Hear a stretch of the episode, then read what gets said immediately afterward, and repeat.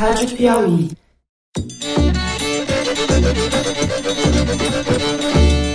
Olá, bem-vindos ao Foro de Teresina. Eu sou Fernando de Barros e Silva, diretor de redação da revista Piauí. Esses marginais vermelhos serão banidos de nossa pátria. Os meus companheiros de conversa na reta final dessas tumultuadas eleições de 2018 são o editor do site da Piauí, José Roberto de Toledo. Oi, Toledo. Opa! E a repórter Malu Gaspar. Fala, Malu. E aí, gente? Considero o Lula o melhor presidente da história do país. Eu não tenho nenhum problema com isso, jamais vou negar minha filiação, minhas relações pessoais, meus apoios. Você já sabe, quinta-feira é dia de foro, a gente tem esse encontro marcado aqui no site da Piauí, no YouTube e nos tocadores de podcast. Hoje eu vi um vídeo vergonhoso nas redes sociais, produzido por alguém que só quer o meu mal, o mal da minha família. Uma produção grotesca, fake news. A gente vai ter ainda essa semana, na sexta-feira, às 5 da tarde, um foro extra. Foi gravado por mim, pela Malu Gaspar e pela Consuelo Diegues, repórter da Piauí, que fez um perfil com Jair Bolsonaro em 2016. A gente conversa um pouco sobre o perfil, sobre o que mudou de lá para cá. A Consuelo está acompanhando a candidatura do Jair Bolsonaro. E no domingo. A gente reforça aqui o convite para você acompanhar com a gente a apuração deste eletrizante segundo turno no próximo domingo. Para quem já assistiu, o primeiro turno vai ser igualzinho, mesmo esquema. A gente começa às 5 da tarde no estúdio montado, mas não improvisado, na redação da Piauí. E a gente vai fazer uma transmissão ao vivo pelo Twitter. Então procure a gente lá. A partir das 5 a gente vai começar com as bocas de urna do Ibope para estados. Deve ter boca de urna em São Paulo, Rio de Janeiro, Minas Gerais e Rio Grande do Sul e Distrito Federal. E aí tem uma programação bem bacana de entrevistados, como foi no primeiro turno. Não perca! A gente vai dar também os resultados à medida que eles forem saindo e a boca de urna nacional a partir das 19 horas, quando termina a eleição no Acre. É isso, o convite está feito. Domingo às 5 da tarde no Twitter, com transmissão em vídeo. Vocês vão poder ver a Malu e o Toledo. Você não, né? Eu não. Vai se esconder embaixo da mesa. Vamos esconder, vou estar de bigode, disfarçado.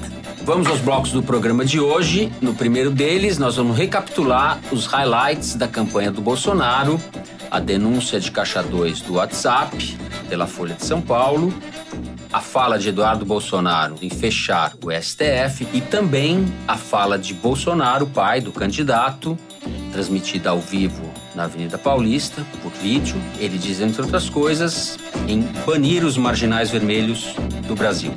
No segundo bloco, nós discutimos o possível fim do lulismo nessas eleições.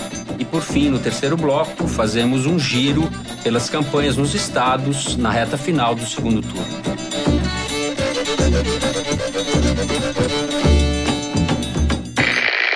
Bom, gente, a campanha na reta final adquiriu contornos bastante mais tensos. Houve, segundo o Ibope, uma pequena diminuição na distância do Bolsonaro para o Haddad, que agora é de 14 pontos, segundo o Ibope da última terça-feira. E nos últimos dias, se a gente fizer uma recapitulação da reportagem da Folha de São Paulo na semana passada, a respeito dos empresários que bancam a campanha pelo WhatsApp, empresários ligados ao Bolsonaro, matéria da Patrícia Campos Melo, teve muita repercussão, houve muita reação por parte dos militantes ligados ao Bolsonaro. No final de semana veio a público o vídeo do Eduardo Bolsonaro, deputado federal eleito por São Paulo, mais votado do país, em que ele disse três meses atrás como seria fácil fechar o STF, caso o STF se pusesse contra a candidatura do pai. E no domingo também, numa manifestação grande na Avenida Paulista, manifestação que houve em várias cidades do país, Bolsonaro apareceu por telefone fazendo um discurso bastante inflamado, no qual ele ameaçava banir os marginais vermelhos do Brasil e assim por diante. O clima ficou bastante crispado, Malu, na última semana.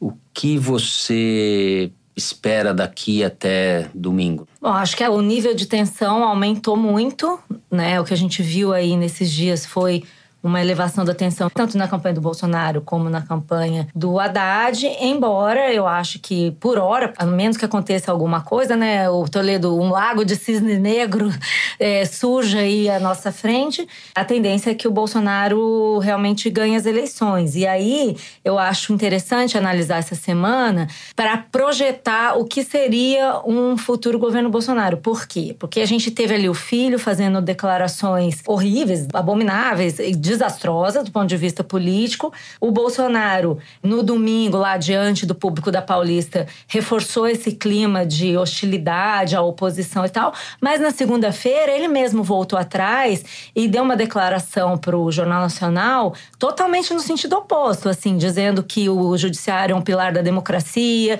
que ele nunca quis ofender os ministros e tal, tal, tal. E aí, o uhum. que, que eu entendo disso? O Bolsonaro está cercado de pessoas, a gente viu o Paulo Guedes também falar coisas que foram desmentidas. Depois o Mourão também deu declarações desastrosas que o Bolsonaro chamou de caneladas. Então, o que, que eu acho que dá pra gente projetar. Vai ser um governo cheio de disse-me-disse. Ah, não, ele falou, é, mas não era bem isso. O Bolsonaro tentando se ajustar a um papel para o qual ele não está preparado, que é o papel de presidente. Ele está aos poucos entendendo que ele tem que ser presidente. Ele não é mais um candidato radical conservador que pode xingar todo mundo e falar qualquer coisa. Isso vai sendo feito a forceps.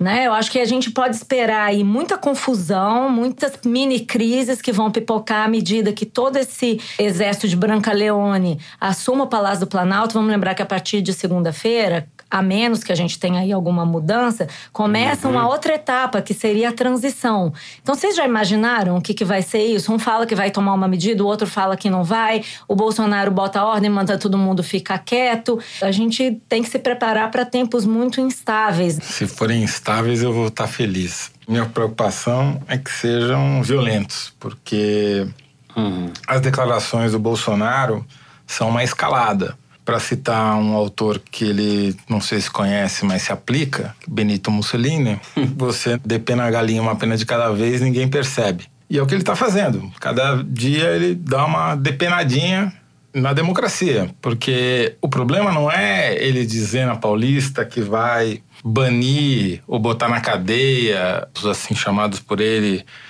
bandidos vermelhos ou marginais, marginais. vermelhos. O problema é o tipo de reação que isso provoca nas suas falanges, nas suas hostes, né? O que aconteceu com a Patrícia Campos Melo e com o diretor do Datafolha, Mauro Paulino, é muito grave, porque são ameaças de morte, não são ameaças assim no Twitter da boca para fora. São ameaças com risco real. Uhum, a Folha uhum. entrou com pedido, a Folha de São Paulo entrou com pedido para que a Polícia Federal investigue essas ameaças, o que eu tenho dúvida se vai acontecer. E é uma escalada, é uma escalada de um discurso que ele dá um dois passos para frente, depois dá um recuo, diz que não é bem assim, mas em quem você vai acreditar? No fundo, ele está se elegendo sem ter feito nenhuma concessão ao centro do espectro político. Ele está onde ele sempre esteve e ele continua falando as barbaridades que ele sempre falou, mas agora ele é o virtual presidente da República. Ele é o chefe supremo das Forças Armadas, ou vai ser, ele é o chefe da Polícia Federal, e ele estimula, autoriza, alimenta, legitima essas falanges bolsonaristas. Eu publiquei hoje um texto, fazer uma propaganda indevida aqui no site da Piauí, falando que está se desenhando com nitidez uma espécie de novo CCC, o Comando de Caça aos Comunistas. E comunistas aí são as minorias, os artistas, intelectuais, jornalistas, etc. No limite, todo mundo que discorda ou que, de alguma forma, obstaculiza o Bolsonaro. Se isso vai prosperar ou se isso vai acalmar depois da eleição, não se sabe não estou muito animado de que a gente vá ter uma espécie de trégua, uma espécie de apaziguamento. Até porque ele mesmo não quer dar essa pista, né? Primeiro ele disse que ele ia expulsar as pessoas, depois ele disse que ia respeitar a lei. Mas a cada momento ele dá uma ele, declaração diferente. Ele, e eu acho que é de fala, propósito. Ele fala como se ele fosse a lei, né? Esse é o problema. Ele diz: vou puni-los como terroristas, mas ele não é a lei para punir ninguém como terrorista. Não, é? não cabe a ele decidir quem é terrorista e quem não é. Isso é muito perigoso, isso é fascismo. É, uma das Quando palavras o, dele o é. diz que vai fazer alguma coisa em nome do Estado, ele está assumindo o papel do Estado que não cabe a ele. É um presidente eleito com poderes delegados e não tem o papel da justiça entre eles. Se você soma isso, a declaração do filho, que ele tentou minimizar no começo, mas no fim foi obrigado a escrever uma carta pedindo desculpas em nome do rapaz, ou do garoto, como ele chama. Uhum, Aliás, já falei com o garoto. É, que garoto não é, né? É, um deputado federal, é, eleito em segundo mandato. Um milhão de um anjo de trinta e tantos anos. Não, aliás, esse vídeo do Eduardo Bolsonaro, eu recomendo a quem tiver paciência, porque ele é muito instrutivo. Ele tem uma hora de duração, quase, são 57 minutos, em que ele faz uma trajetória dele, como ele chegou na Câmara e como ele chegou onde ele está hoje, ameaçando fechar o Supremo Tribunal Federal. Se quiser fechar o STF, sabe o que você faz? Você não manda nem um jipe, cara. Manda um soldado e um cabo. Não é querer desmerecer o soldado e o cabo, não. Ele, aparentemente, pelo que ele mesmo conta, era um garoto problemático que o pai levou para Brasília para ver se tomava jeito, para estudar, para prestar concurso para a Polícia Federal. E por isso que talvez dê esse tipo de declaração dizendo que basta um cabo e um soldado para fechar o Supremo. Então, eu fico preocupado com a perspectiva de uma escalada que para mim está clara em onde isso vai terminar. Antes de chegar lá na escalada, eu só queria fazer uma pontuação sobre a pesquisa Ibope. Essa oscilação de dois pontos para baixo do Bolsonaro, diminuindo a diferença de 18 para 14 pontos, ela é uma certa ilusão, uma certa miragem estatística, porque está dentro da margem de erro. Porém, a gente tem vários indícios de que a diferença entre os dois candidatos está diminuindo. Vai ter um Datafolha nesta quinta-feira que talvez confirme ou não essa tendência. Não acho que seja provável uma virada ou mesmo uma diferença tão pequena que comece a gerar discussões sobre a margem da vitória na eleição. Por que eu digo isso? Porque os pontos que o Bolsonaro está perdendo não estão se transferindo diretamente para o Haddad, estão fazendo uma escala no branco e nulo para que houvesse qualquer possibilidade de virada. Uma escala que pode ficar ali mesmo, né? É um pit stop que pode ficar ali. Ele precisaria completar essa transição. Se você pegar hoje a pesquisa do Ibope, o que, que chamou mais atenção? Foi o crescimento muito grande da rejeição do Bolsonaro e a diminuição do Haddad. Agora eles estão empatando nesse quesito. A diminuição da rejeição do Haddad. Diminuiu do Haddad, cresceu do uhum. Bolsonaro e agora eles estão empatados. Se você pensar que o segundo turno é uma eleição contra alguém, o fato de que seu adversário já não é mais tão odiado quanto você é um problema. E por isso, talvez explique a histeria uhum. que a gente está uhum. vendo de alguns seguidores do Bolsonaro nas mídias sociais, xingando o Ibope e por aí vai, e ao mesmo tempo usando a mesma pesquisa do Ibope para tentar dizer que esse esquema do WhatsApp não influenciou nada a eleição. É, vamos explicar que a pesquisa do Ibope diz que 73% dos entrevistados disseram não ter recebido críticas ou ataques a candidatos via WhatsApp. 18% receberam conteúdo contra o Haddad e a mesma porcentagem recebeu conteúdo contra o Bolsonaro. E aí essa pesquisa está sendo usada para argumentar que no fundo o WhatsApp não teve influência nenhuma. Quando no fundo eu acho que é alguma coisa aí no meio do caminho, né? Porque é inegável que o WhatsApp foi um veículo de comunicação nessa eleição, uhum. movimentou não só o eleitorado, mobilizou as pessoas, como também mobilizou o marketing político como um todo, né? Existiu um mercado de envio de mensagens pelo WhatsApp paralelo que virou um grande fato dessa eleição. Por onde passaram as fake news, né? Principalmente, Sim. né? É, acho que o Toledo, como editor do site da Piauí, percebeu isso desde cedo, né, Toledo?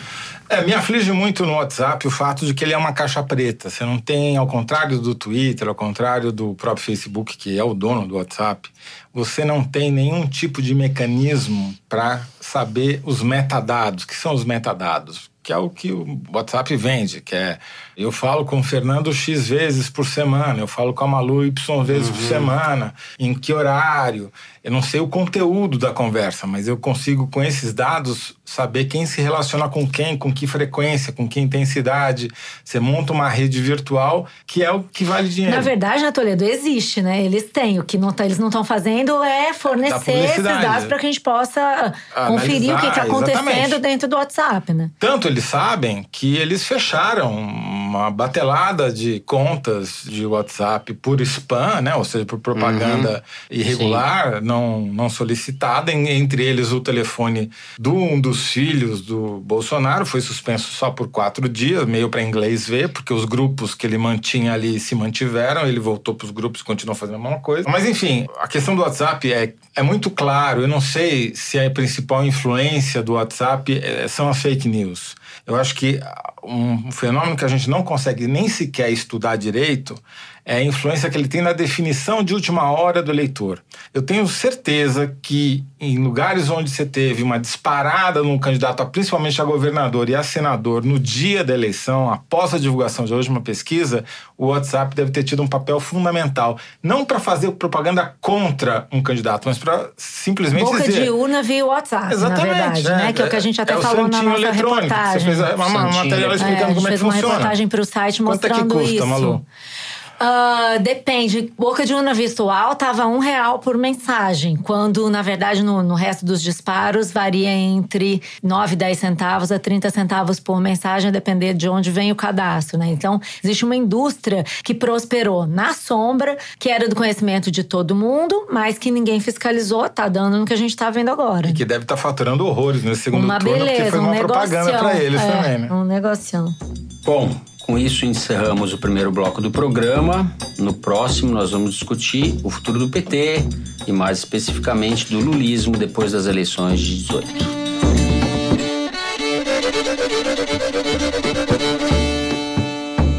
Bom, nessa última terça-feira, dia 23 de outubro, o Lula completou 200 dias preso em Curitiba. Na noite dessa terça-feira também, Fernando Haddad, candidato à presidência pelo PT, fez o que talvez seja o último grande comício dele nesse segundo turno da campanha.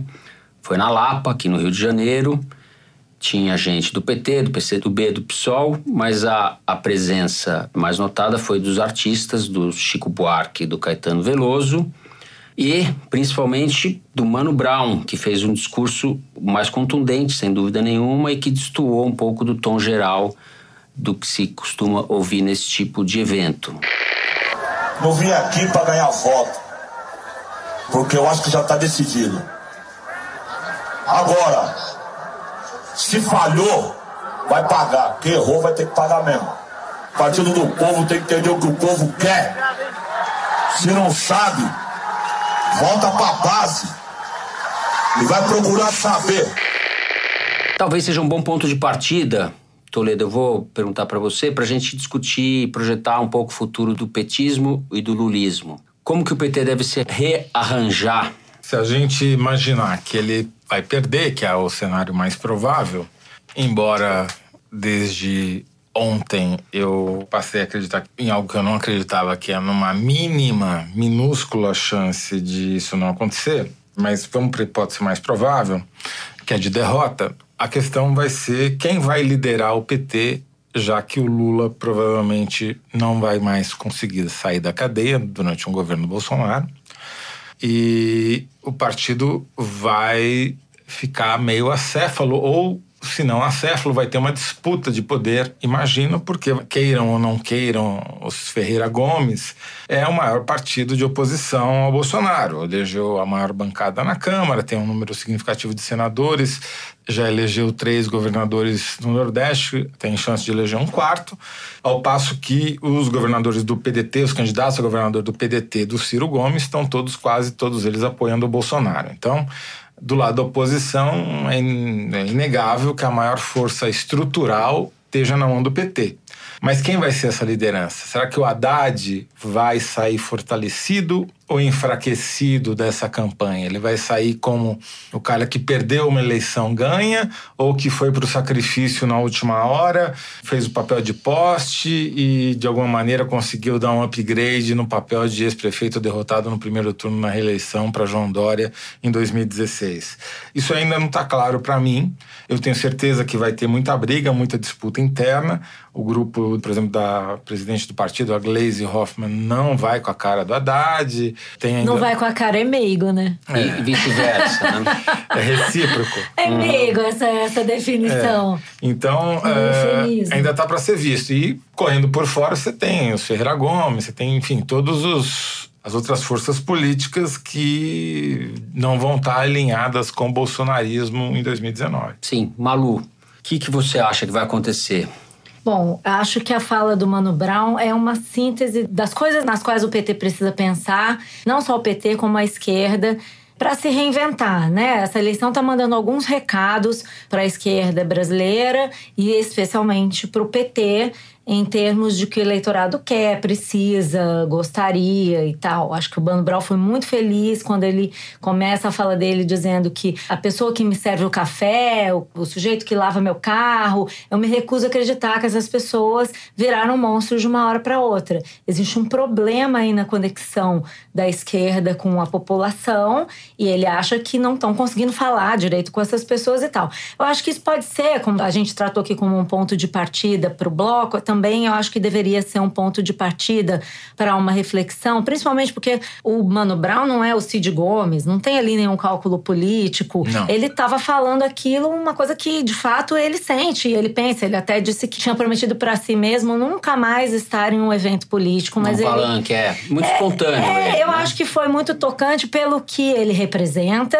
e pelo tom que ele adotou, porque de fato ele não está fazendo cálculo nenhum. Ele falou, Uhum. eu estou representando a mim mesmo. Acho que é uma fala a se ouvir e poderia servir como ponto de partida pelo que o recado que foi mandado para o eleitorado tem sido mandado para o eleitorado nessas eleições. Assim, até independentemente, a gente acha que o Bolsonaro vai ganhar, no dia que a gente está falando ele continua sendo o favorito, mas todo o resto, eleição para Congresso, eleição para os estados e tal.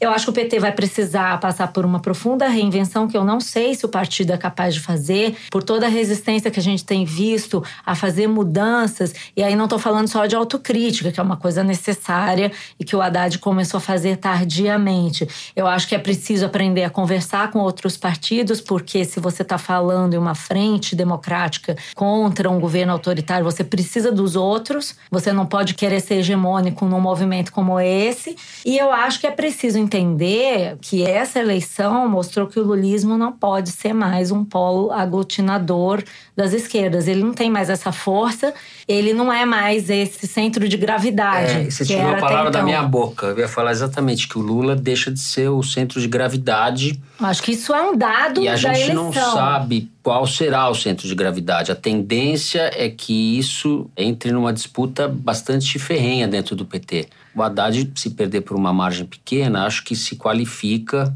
para ser uma liderança nacional do PT. A grande dúvida é de que ele Essa margem é muito importante. seja aceito pelo partido. Não vai ser dado de graça para ele. No PT nada é dado de graça. É, a Glaze realmente tem um nível de hostilidade, de enfrentamento com ele que não é E pequeno. ela né? representa uma ala do partido. A né? Bancada, eu né? queria falar também, a gente fala a bancada do PT é a maior do Congresso. Mas é uma bancada muito inexpressiva, de muito baixa qualidade, pelo que se vê. Não tem um nome conhecido, Uhum. tem pouca. Até aí empatou, né? Quem, quem Era. vai ser a liderança? Quem vai ser a liderança do PT? O PT não vai morrer. O PT está com mais de 50 deputados, tem três estados com chance de eleger o quarto, com três governadores com chance de eleger o quarto. É um partido estabelecido.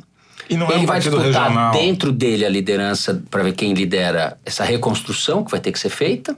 E daí sim eles vão ser forçados a fazer autocrítica, porque senão não vão voltar a ser um partido viável, competitivo nunca. E vão disputar com o Ciro Gomes a liderança, a hegemonia do campo da centro-esquerda. Eu acho que é por aí, né? O Ciro vai ter problemas, porque o partido dele tá querendo aderir né, ao Bolsonaro. Então ele vai ter que achar o 15º partido da vida dele. Vai achar, porque ele não vai aderir ao Bolsonaro. Exatamente. De qualquer jeito, vai ter uma recomposição partidária. Você já tem conversas, por exemplo, do PPS falando com a rede para se fundirem, botar talvez ah, um outro partido, o PV, enfim. Vai ter um rearranjo e talvez o, o Ciro e o Cid se reagrupem em torno dessas novas legendas que vierem a surgir.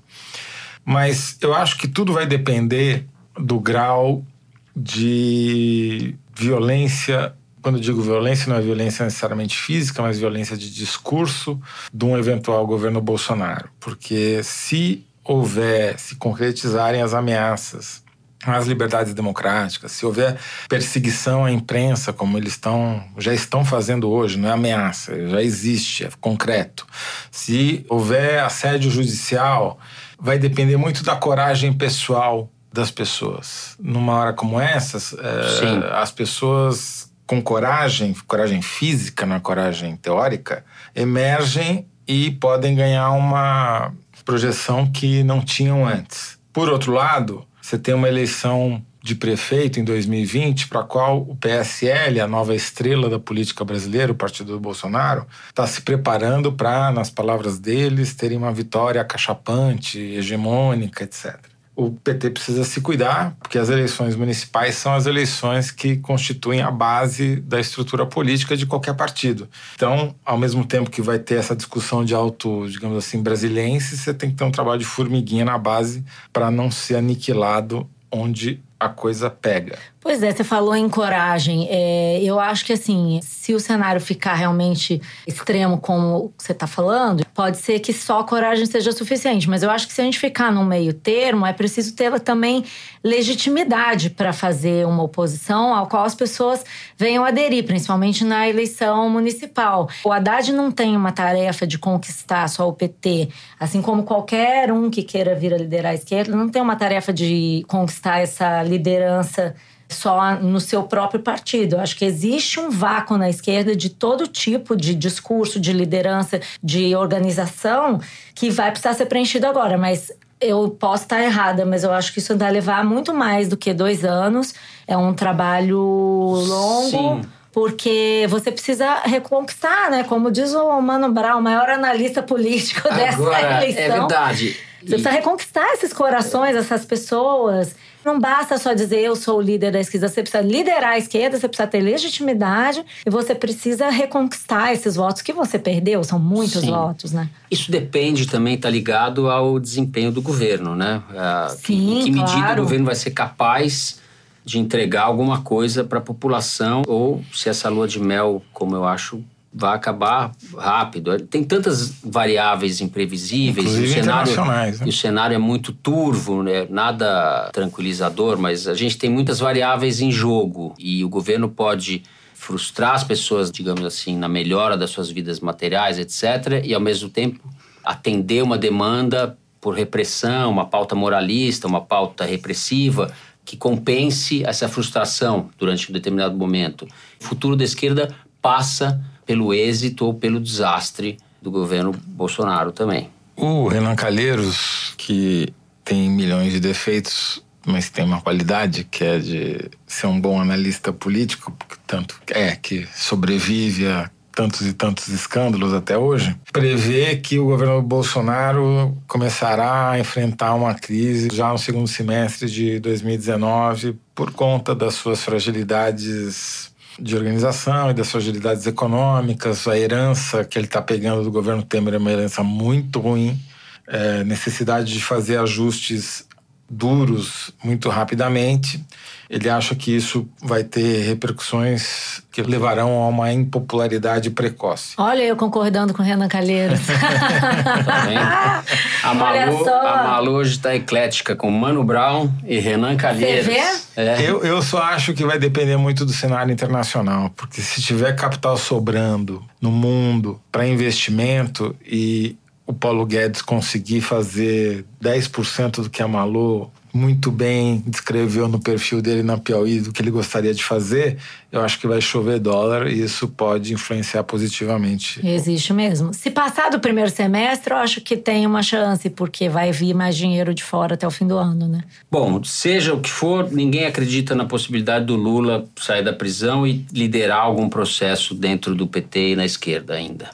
Só em caso de vitória do Haddad. Se não, como diz o Em caso de Mano vitória do Brown, Haddad, também o Lula vai ter ficado para a história. Ah, aí não. Aí ele pode argumentar que a vitória se deve em parte daí. Aí, é uma- aí a briga aumenta. O Lula esticou a corda até o limite e ele teve um poder de inviabilizar outras candidaturas, de destruir. Agora, Mas ele não teve poder de viabilizar, até tudo indica, a candidatura do próprio Sim, partido. olhando em retrospectiva, se a gente for ouvir todas as edições do Foro de Teresina até agora, até um determinado momento, a gente estava achando que o Lula era um gênio da estratégia, porque ele tinha feito a eleição girar em torno dele e com isso ele estava transferindo votos para o Haddad. Quer dizer, meses depois, olhando em retrospectiva, a gente conclui que na verdade foi um erro, porque quando a eleição passou a girar em torno dele e a rejeição ao PT subiu, o Haddad passou a ter muitos problemas, né? É, uma coisa que agora virou contra De ele. qualquer forma, o Haddad, a depender do resultado, e o Zé falou, a diferença de pontos vai contar muito. O Haddad não sai derrotado pessoalmente da. É, a não ser que seja da uma campanha. lavada. Aí, Sim, a não né? ser que seja uma lavada. aí realmente é o fim da carreira política de Fernando Haddad, na minha opinião. Bom, eu não iria tão longe, mas ficamos por aqui nesse segundo bloco. No terceiro bloco do programa, a gente faz uma rodada pelo país e fala da disputa nos estados onde há segundo turno.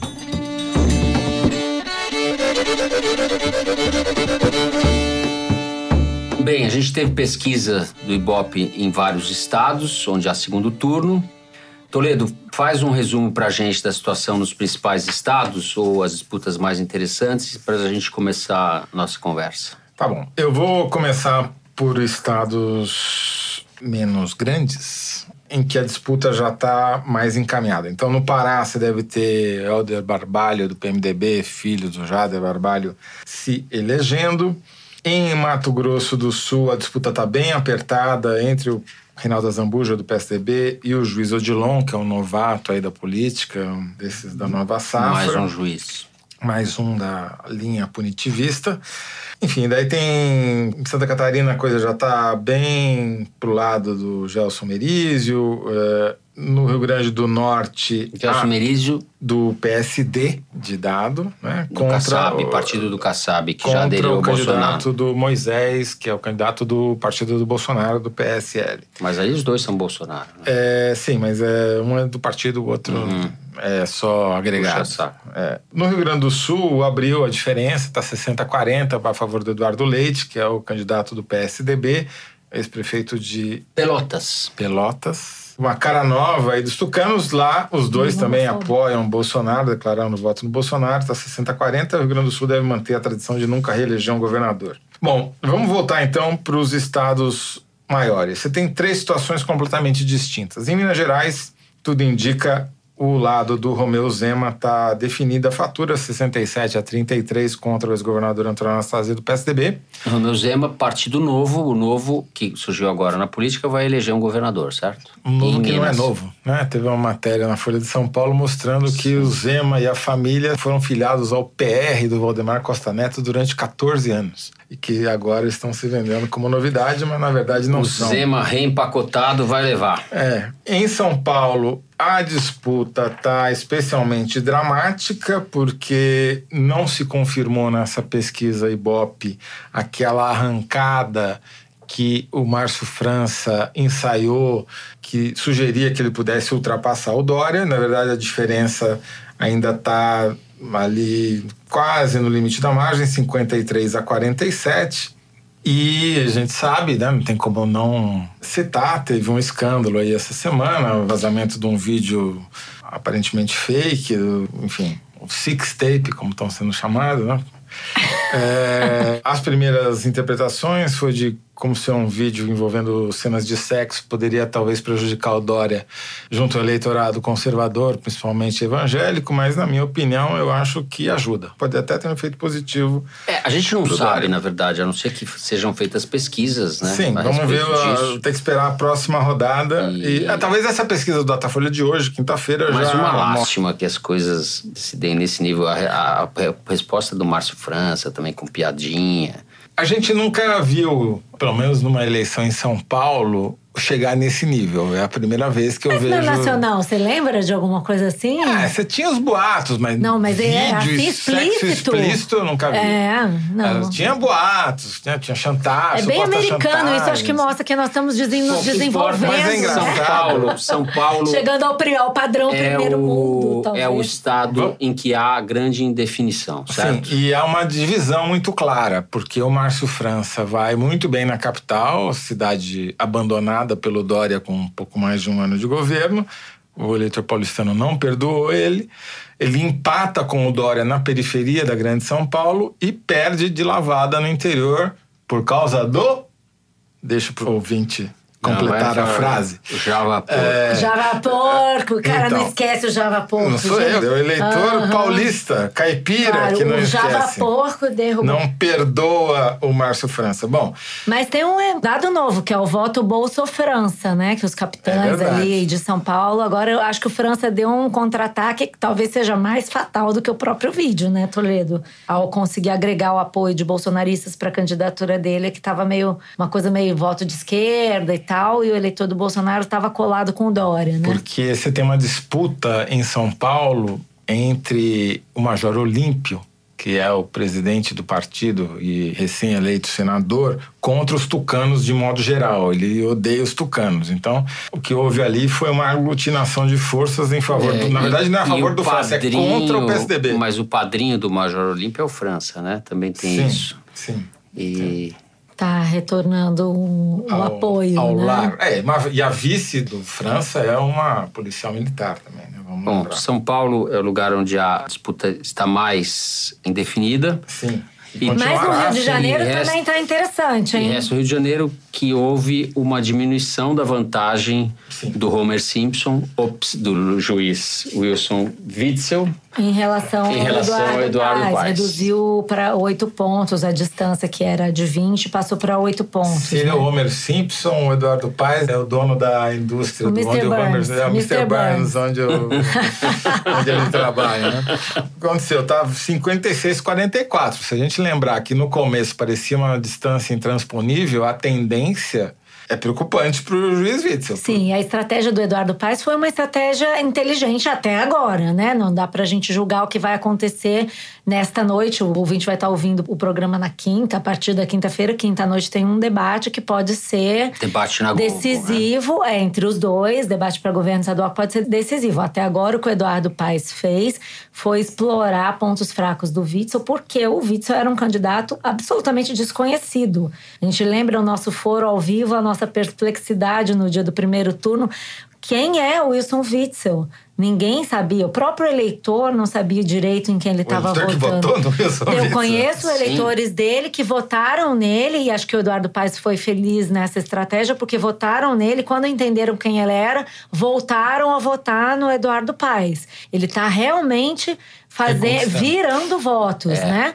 Se ele vai conseguir virar todos os votos que ele precisa, não se sabe, mas isso deu um gás extra aí para a campanha dele, e eu acho que o Eduardo Paes é bom de debate, então é possível que ele consiga completar o ciclo aí, né? Só rememorando, ascensão do Witzel se deu justamente depois do debate da Globo. Foi um crescimento meteórico, ele saiu de 10 para mais de E 30. né? muito favorecida pelo WhatsApp, né? Sim, e por ter sido indicado como candidato Do da, Flávio. do Flávio então, mas o Bolsonaro, movimento do Eduardo é. Paes que foi inteligente, que Se ele aproximou. conseguiu que o Bolsonaro não declarasse apoio a ninguém. E mais do que isso, dissesse que ia se manter neutro. E a informação de bastidores que a gente tem é que ele conseguiu, da família Bolsonaro, autorização para exibir alguns vídeos em que o Flávio Bolsonaro elogia o Eduardo Paes. Ele conseguiu ali um, Uma carta branca ali. Uma carta branca para se associar ao Bolsonaro. E no Rio o que está acontecendo é isso: cada um disputando quem é mais bolsonarista do que o outro. E, e se a tendência se confirmar, o Witzel for eleito, se o Dória ganhar em São Paulo, tá apertado, mas se ganhar em São Paulo e se o Zema ganhar, vai ganhar em Minas, a gente tem um, três governadores dos estados mais importantes do ponto de vista econômico alinhados ao Bolsonaro. É, nesse quesito, a oposição está mais restrita ao Nordeste mesmo, né? Na É. coisa dos governadores, o PT ficou acuado ali na trincheira ter nordestina. o Amapá, talvez, um ou outro estado Uhum. menos populoso realmente vai ser. É, o Marcos Nobre tinha, o professor Marcos Nobre, colunista do site da PL, tinha falado dessa tendência da, de radicalização de, ou de acentuar a divisão regional do país, o Nordeste votando de um jeito e o, o resto, as outras regiões, tendendo a votar de outro jeito. Isso parece que está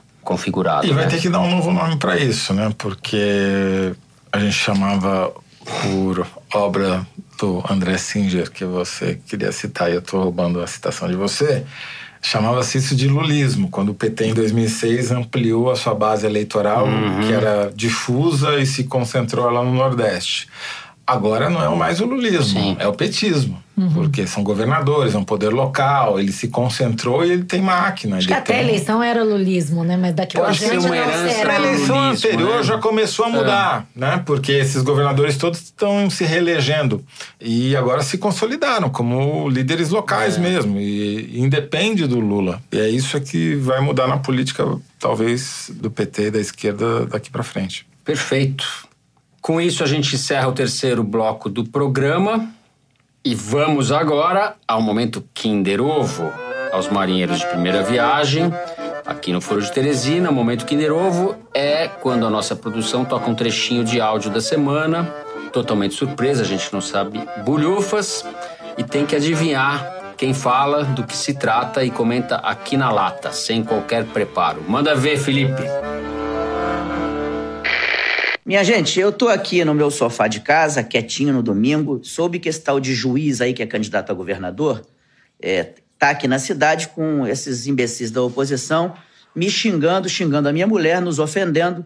Eu quero dizer para esse viado velho, esse juiz que tem cara de viado velho, que eu nunca tinha me dirigido a palavra a ele. Mas ele vir na minha cidade ofender a minha mulher e ofender a mim, quero dizer que tu tem cara de viado velho. Além de tudo, você, seu safado, seu canalha, seu juiz de merda, você tem ligações com Mário Peixoto e ligações com muitos bandidos. Você é um safado, um canalha, metido a, a, juiz, mas que é um bandido. Você, seu safado, seu canalha, você que pega auxílio moradia, você que faz aqueles auxílios férias, que enrola e rouba dinheiro do erário público, você é um canalha. Vai na cidade do, de, dos outros, fala mal da família dos outros. Vai tomar nesse c seu juiz safado. Agora tá engraçado. Agora o Kinder Ovo tá engraçado. Gostei. É uma pessoa bem moderada. É um fino, sei. é uma pessoa Nossa, fina, elegante. Fina, fina, elegante, sincera. quem, quem? É um prefeito? É um prefeito. Quem é essa? É um prefeito fluminense. É uma moça? É um Não, prefeito? que moça. É um prefeito fluminense, de Petrópolis. Seria isso? Eu achando que era uma mulher. Não, é um homem. É Quaquá. Aê, acertei quase aos 45 do segundo tempo. É o Prorrogação, claro. prorrogação. Eu pedi Não, recontagem. se- só podia ser fino que nem. que nem Borlado, como diria o Maluf. Fino assim, só o Quaquá. Só podia ser. Explica, por favor, Não quem é Quaquá. Washington não Quaquá, Malu. prefeito de Maricá, aliado de Lindbergh Farias, petista. Ex-prefeito, ex-prefeito. A produção avisa aqui que ele é ex-prefeito, gente. Isso, Maricá, Rio de Janeiro. A a- cidade que o Eduardo Paes disse que é uma cidade de pi. É, deixa eu falar aqui então, Malu, que é a. Precisa não. A produção me informa que foi numa transmissão ao vivo no seu Facebook, reagindo à visita do candidato Wilson Witzel a Maricá no último dia 21 de outubro. Malu está ganhando de lavada. E o Vitor querendo agradar os Eu, maricaenses, eu acho que né? teve ajuda do WhatsApp nessa votação aí. Eu fiquei meio desconfiado, Qual? Do hein? Ovo? É. Agora que eu domino os esquemas, né? É, você andou, ah, tá você andou conversando com muita gente perigosa pra fazer essa É, matéria. People aqui, pi. Mas que violência, hein? O que, que Mas foi o no Quaquá Facebook? tá se especializando Hã? nesse tipo de ataque no, no Facebook, ele tá atacando todo mundo. Ele sempre foi assim, uma pessoa calma e tranquila. É, o Felipe, nosso Felipe, que é uma pessoa educada tal, deve estar estarrecido com esse. Cara do Felipe de horrorizado. Tem um monte de mensagem legal chegando aqui pelo nosso correio elegante. O Edu Rabin e a Renata escreveram direto da Praia do Rosa, em Santa Catarina, e disseram o seguinte, abre aspas... Viemos à praia para relaxar e nos deparamos ouvindo vocês sob o belo luar da Praia do Rosa. Tem condições de namorar assim? É melhor namorar sem ouvir a gente. É, não, a gente não tá muito animado. Eles disseram, Malu, que tem até, abre aspas, uma raivinha do bom humor da Malu e sugeriram, de repente, com o Bolsonaro ganhando e toda a repressão que possivelmente vai ter, ela pode ganhar vida fazendo palestras motivacionais Isso. pelo Brasil. Gente, eu sou bem-morada, sempre Renata? fui. A Malu é uma força da natureza. Meu Deus. E a Renata ainda pergunta se o Lava Zap do Bolsonaro não é o famoso cisne negro do Toledo. Eu acho que não. É, o PT está se esforçando para isso, mas o TSE não está dando a mínima bola. Então, acho que esse cisne negro não vai decolar. Mas, por falar em cisnes negros, é, nem- não vai nem aparecer no lago. Mas, Rodrigo e Daniela, que moram em Perth, na? Austrália. Ah, Perth. gostei da. Gostou do- Gente, vocês não viram a linguinha dele aqui. Ainda é, Perth. a sorte de vocês é que tem um protetor de microfone. É, que fica na Austrália, terra do cisne negro. Fala sério. Mandaram fotos diretas da Austrália do quê? Ah, do não. cisne negro. Mostra aí pra Mari Olha aqui, filmar olha pra aqui ver o se cisne aparece no negro. foro privilegiado. Pô, super obrigado, tá Rodrigo e Daniela. assim. E eles dizem o seguinte: para emanar boas energias para o país nessas eleições e após. Se eventualmente voltarmos para o Brasil, gostaríamos que a Catarina, que aparece na foto do lado do cisne negro, nossa filha de seis anos, Deixa eu ver, deixa eu ver. encontrasse um país melhor, mais democrático, justo Ai, e igualitário. Muito bacana. Lindos os cisnes É, negros. Vocês estão conseguindo me emocionar aqui com essas mensagens, É, eu acho. óbvio. Mas eu queria continuar na, na linha da zootecnia. Ah, recebemos aqui. De cisne É, o cara gosta, o cara Não, gosta. A gente não tá... sou eu. Aham. Não sou eu, tá? A Paula Alckmin, sem C, só com K, que é uma origem mineira da família, Ok. mandou para a revista Piauí, para mim, via Twitter, o seguinte: foto com mensagem. Os javaporcos do Foro de Teresina Meu chegaram no meu país, Minas Gerais. E daí dá uma matéria de O Tempo dizendo que praga de javalis invade o interior de Minas Gerais. Meu Deus, tá é vendo? fixação. A gente tá em expansão. Eles estão por toda parte, já tá cheio de Java Porco aqui no estúdio Ah, também. meu Deus, eu Ah, queria. o Java tá bom, vamos mudar, vamos mudar de tema. Eu queria falar da Maria Inês, que ela escreveu pra gente lá de Coimbra. Ela ensina direito em Coimbra e disse que por conta das diferenças de fuso horário, ela não consegue entrar no time da lavagem de louça. Também não qualifica para o time dos passeadores de cão, mas ela está com os preparadores de pequeno almoço, que é em português de Café Portugal da é café da manhã, né? E com os que saem para trabalhar na companhia das nossas vozes. Ah, ela termina dizendo que são muitos do lado de lá do Atlântico a ficar de garganta apertada com as sondagens e calados no fim do foro de Teresina. Não queríamos isso, gente. Vocês tinham que estar animados. né? Eita! E que também são muitos a saber que o Brasil é muito mais do que esta onda histórica surfável em pranchas de isopor. Marinês, obrigada pela mensagem, um abração e um beijo. É isso. Um abraço para Marinês. O Foro de Teresina dessa semana vai ficando então por aqui. Bom, e só lembrando que vai ter uma edição extra do Foro de Teresina nesta sexta-feira, uma um pouco mais enxuta, porém valiosa. Os meus colegas Fernando Barros e Silva e Malu Gaspar conversam com a repórter da Piauí, Consuelo Diegues, sobre o Bolsonaro, já que a Consuelo fez um perfil lá em 2016 sobre o Bolsonaro e agora está acompanhando ali uma espécie de carrapato, no bom sentido, do Bolsonaro e do bolsonarismo. Tá demais, tá muito legal. Eu reitero o convite para vocês acompanharem a gente na apuração dos votos do segundo turno neste domingo, a partir das 5 da tarde. Programa transmitido ao vivo, em vídeo e pelo Twitter. O Foro de Teresina é dirigido pela Paula Scarpim, produzido pela Luísa Miguez, Luiz Massa e Mari Faria. Falamos do estúdio da Rádio Batuta, no Instituto Moreira Salles. A edição é do Felipe de Castro, a finalização e mixagem do João Jabassi. Nossa bela música tema é composta e executada pelos piauenses Vânia Salles e Beto Boreno. Eu sou Fernando de Barros e Silva, meus companheiros de conversa são a Malu Gaspar Gente, até mais. e o José Roberto de Toledo. Tchau em nome do Java Porco. É isso, até sexta-feira na edição extra e até domingo.